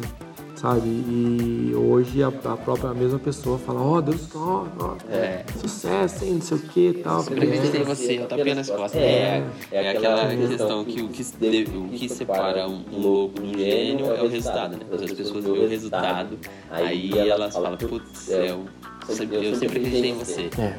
E isso é, é muito louco, né? Porque quando você entrou lá na faculdade, pensando em um dinheiro, pensando em se formar, talvez você não, não pensava na dimensão que a sua, toda a sua história podia, os caminhos que você ia percorrer e até onde você podia chegar. Nunca. Nem, nunca. A gente não imagina isso. Porque uma coisa, Guilherme, eu falo muito, assim, eu, eu, eu converso muito com as pessoas, isso que a gente está fazendo aqui, eu já fiz é, em rádio, já conversei bastante com várias as pessoas me perguntavam, eu nunca foquei no dinheiro, sabe? O pessoal que trabalha, o pessoal que empreende, às vezes fala isso, o pessoal acha que é clichê, mas é, eu nunca pensei no dinheiro. Uhum. Eu não trabalho por dinheiro, eu trabalho pela solução de um problema que é a energia elétrica que o cliente tem. O cliente tem um problema que é crônico, ele gasta um absurdo de energia ele não pode ligar um ar-condicionado na casa dele, uma casinha de dois cômodos tem um ar-condicionado, vem 300 reais e o cara não pode ligar o ar-condicionado. E um cara que tem uma empresa gasta. Tem, tem orçamentos aqui que a empresa gasta um milhão por mês de energia elétrica. Imagina esse cara conseguir produzir um milhão, ele conseguir botar um milhão a mais no caixa dele por mês. Olha o que ele pode fazer de investimento, olha o que ele pode é, é, empregar mais pessoas, porque se ele deixa de gastar um milhão por mês, né, vamos falar, vamos ser menor, vamos falar um posto de gasolina que gasta 10 mil por mês. O cara para de pagar 10 mil por mês e vai pagar 200 reais. Muita diferença. Muita diferença. Imagina o que ele faz com 9.800 reais todo mês. Ele pode passear para Disney com a esposa dele todo mês se ele quiser. Ele pode, ele pode é, investir, uma, uma, comprar um outro posto, isso ele vai empregar novas pessoas. Então eu faço por isso, pela, por todo esse, esse essa colmeia de coisas que acabam gerando, pela economia que esse cara tem na conta de energia dele. E é, o dinheiro é o resultado do trabalho bem feito, é um trabalho que você entrega mais daquilo, mais do que aquilo que o cliente espera. Então assim, agora a gente contratou uma startup, cara, é mágico a gente tem o controle de todas as nossas usinas agora em um lugar só. Antes, por exemplo, eu instalo na tua casa, eu te instalo um equipamento. E daí, lá na casa do teu primo, eu instalo um outro equipamento. Então são marcas diferentes, qualidades iguais, mas marcas diferentes. A plataforma que eu acompanho a geração ela é diferente, porque a sua, o seu é uma marca e o outro lá é outra marca eu tinha que entrar nas plataformas de cada cliente para acompanhar a geração. Agora a gente tem uma startup que você consegue em toda, todas as usinas solares que a gente já instalou, a gente consegue visualizar ela no mesmo lugar. Ele mostra se, se elas estão todas funcionando corretamente, se está com algum defeito, se está com falha, se está qualquer qualquer é, notificação da usina aparece para a gente, a gente automaticamente já avisa o cliente antes dele perceber. E todo final de mês, esse cliente agora recebe uma conta de energia da Progesol que mostra a economia dele. Ele não recebe mais a conta de energia da concessionária de energia que mostra quanto ele gastava. Agora recebe uma conta de energia que tem um valor em verde escrito você economizou tanto esse mês. E a conta explicando para e essa conta da Progesol com o logo da Progesol explica para ele, olha, você produziu tanto, você gerou tanto, você gastou tanto, a sua economia foi de tanto. A gente está produzindo 120% do que a gente prometeu, Nossa. Entendeu? É uma conta que a gente quer receber. É uma conta que a gente quer receber, mas isso é uma startup que é nova agora, a gente já fez parceria. E o legal é que agora as ferramentas que a gente usa para poder deixar o nosso cliente ainda mais satisfeito são ferramentas novas de mercado. Tudo é novo no mercado. E quando a gente, Progesol, entra é, em parceria com essa empresa, a empresa ela já vê a quantidade de instalações que a gente tem. A gente, por exemplo, essa empresa chama é, Solar Z. Aham. A gente entrou em contato com eles, fizemos o nosso contrato, cadastramos, nós cadastramos eles e falou, cara, vocês são o nosso maior cliente. A gente é o cliente que tem mais usinas, Sim. sabe? Um dos maiores clientes dele que tem mais usinas de energia solar ali. Então, e a gente consegue ter poder de. Esse dono da Solar Z ligou pra gente, falou: vem cá conversar com a gente pessoalmente, que a gente quer ajudar vocês a crescer e vocês nos ajudam a melhorar a nossa plataforma, porque a gente tem já conhecimento técnico e vários cases de sucesso para poder passar esse feedback legal para eles. Então, o negócio tá, a engrenagem está rodando, sabe, Guilherme? E eu devo muito isso a investimento em vendas, Sim. pegar o dinheiro e reinvestir na escala do negócio e pegar esse dinheiro e investir em organização e processo. Não tem erro. Fazer um trabalho bem feito, cuidando do seu financeiro. Ou seja, alimentando constantemente o seu negócio com vendas, com processos organizados, com metas para você poder alcançar aquelas metas. Receitinha de bolo, meu amigo. É.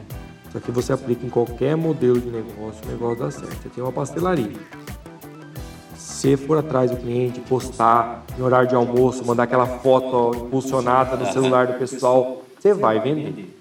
Você vai vender. Daí dentro da tua pastelaria, fez um pedido, como é que é o processo, cai para quem, quem faz o quê, daqui vai para onde, daí chama o motoboy, o motoboy entrega em tal lugar. Cara, é um processinho, por mais que seja pequeno, é um processo. Se tudo isso está organizado, você consegue ver onde você pode otimizar.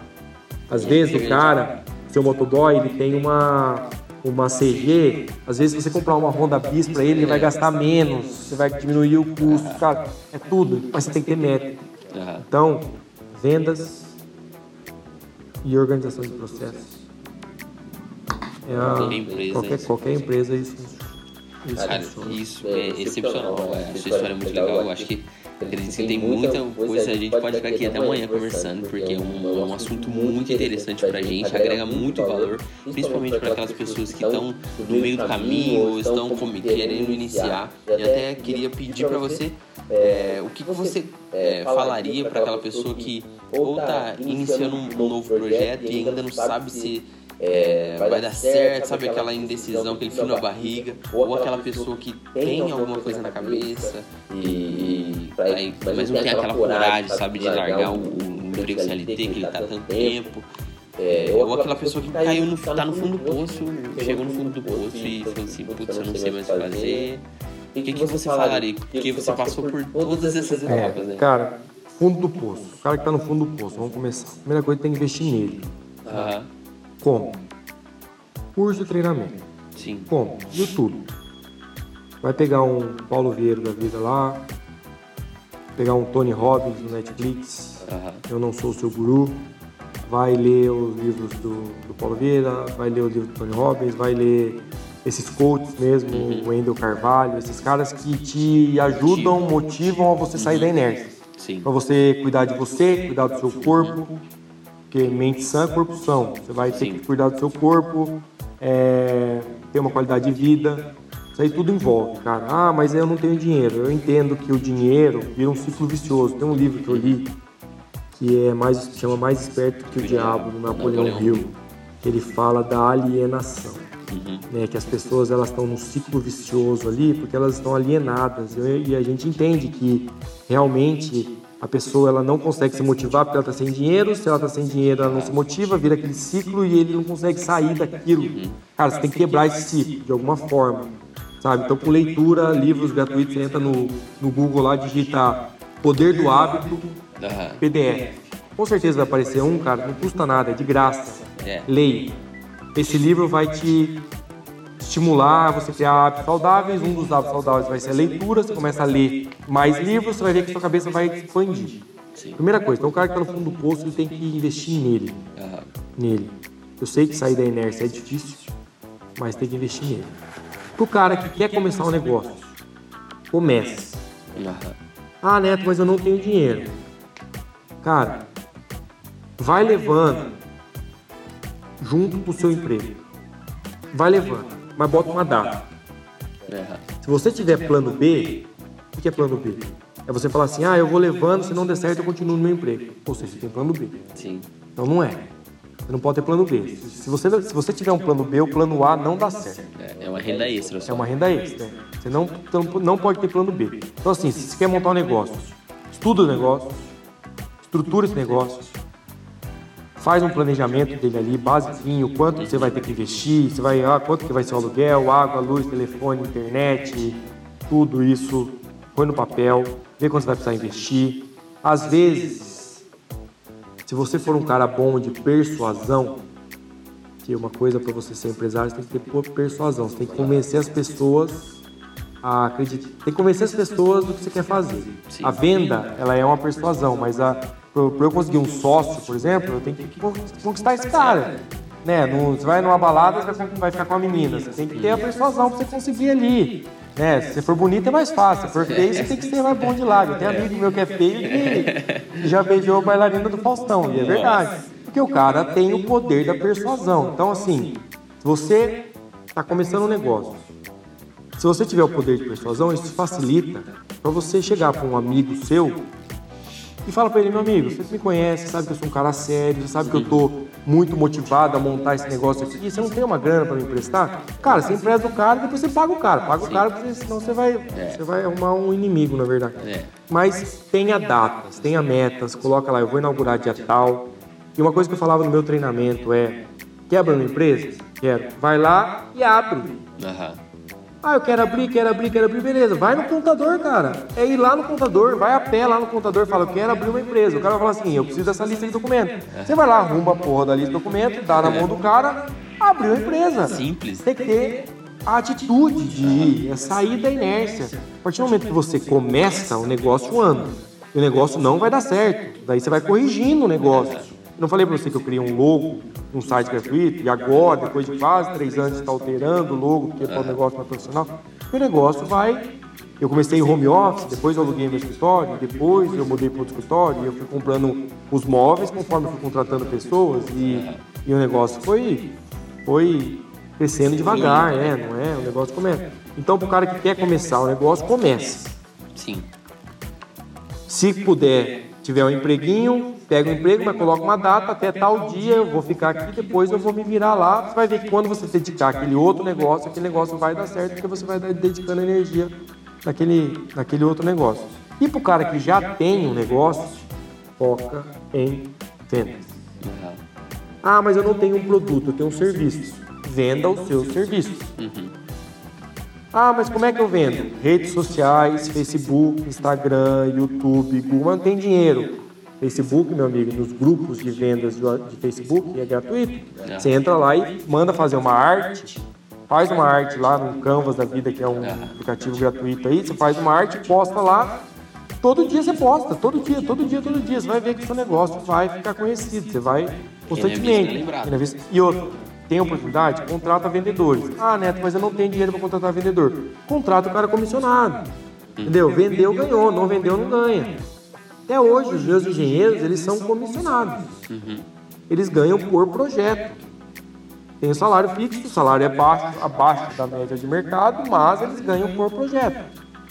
Então, é, produção, produção, vendedor também, é por meta, por, me, é por comissão de venda. Então, assim, não tem desculpa, sabe? É, eu sei que é difícil começar um negócio, eu sei que não é para todo mundo. Aham. A minha mãe fala uma coisa para mim que eu nunca esqueço, é para ser empresário tem que ter estômago, É.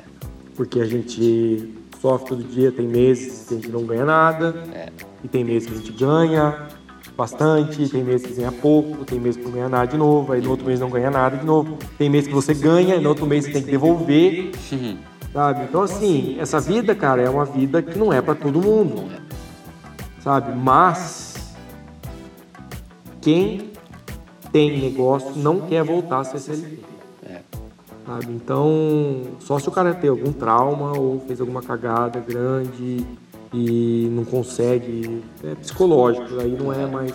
Mas quem tem o um negócio, o cara não quer mais. Eu hoje não me vejo mais voltando a ser CLT e agora a Progesol ela já está andando sozinha, a gente já tem agora um outro projeto, um outro negócio dentro da Progesol mesmo para para vender equipamento para agora para as empresas de energia solar que estão vindo para o mercado. É, porque agora já não é, tá engatinhando mais assim. É, então hoje a gente a gente já falou com a contratamos uma empresa de importação, a gente vai começar a importar equipamento direto já da China.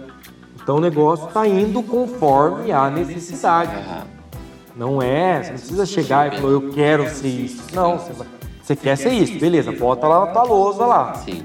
Aí você vai picar a sua meta por pequenas metas para você atingir a sua meta principal. Se você não picar ela, o negócio não, não, não chega, né? A gente tem que ter a, a, um exemplo. Eu quero guardar 10 mil reais. Beleza, isso é uma meta. Em quanto tempo? Ah, em seis meses. Vamos falar em 10 meses para ficar mais fácil. Uhum. 10 mil reais em 10 meses são mil reais por mês. São 250 reais por semana. Pronto. Meu amigo, você quer guardar, você quer juntar 10 mil reais por mês, você diluiu a sua meta em, em 250 reais por semana. Tá vendo como tá mais palpável? É isso. A partir do momento que você tem uma meta, que você, você divide ela e fica um negócio mais palpável para você, você vai atingir aquela meta. É uma questão de tempo. Né? Então, é uma coisa que eu falo muito é comecem. Se já começou, invista em vendas, qualquer negócio, invista em vendas. Tem uma uma lousa branca ou algum caderno que fique constantemente aberto, porque não adianta você ter uma meta lá e que você vai lá, bota no caderno e o caderno fecha.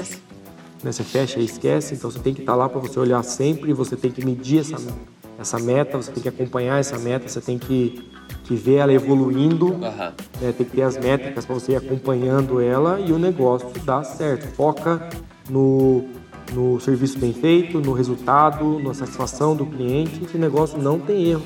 Uhum. Não tem erro. E a receitinha de bolo, investimento em vendas e processo.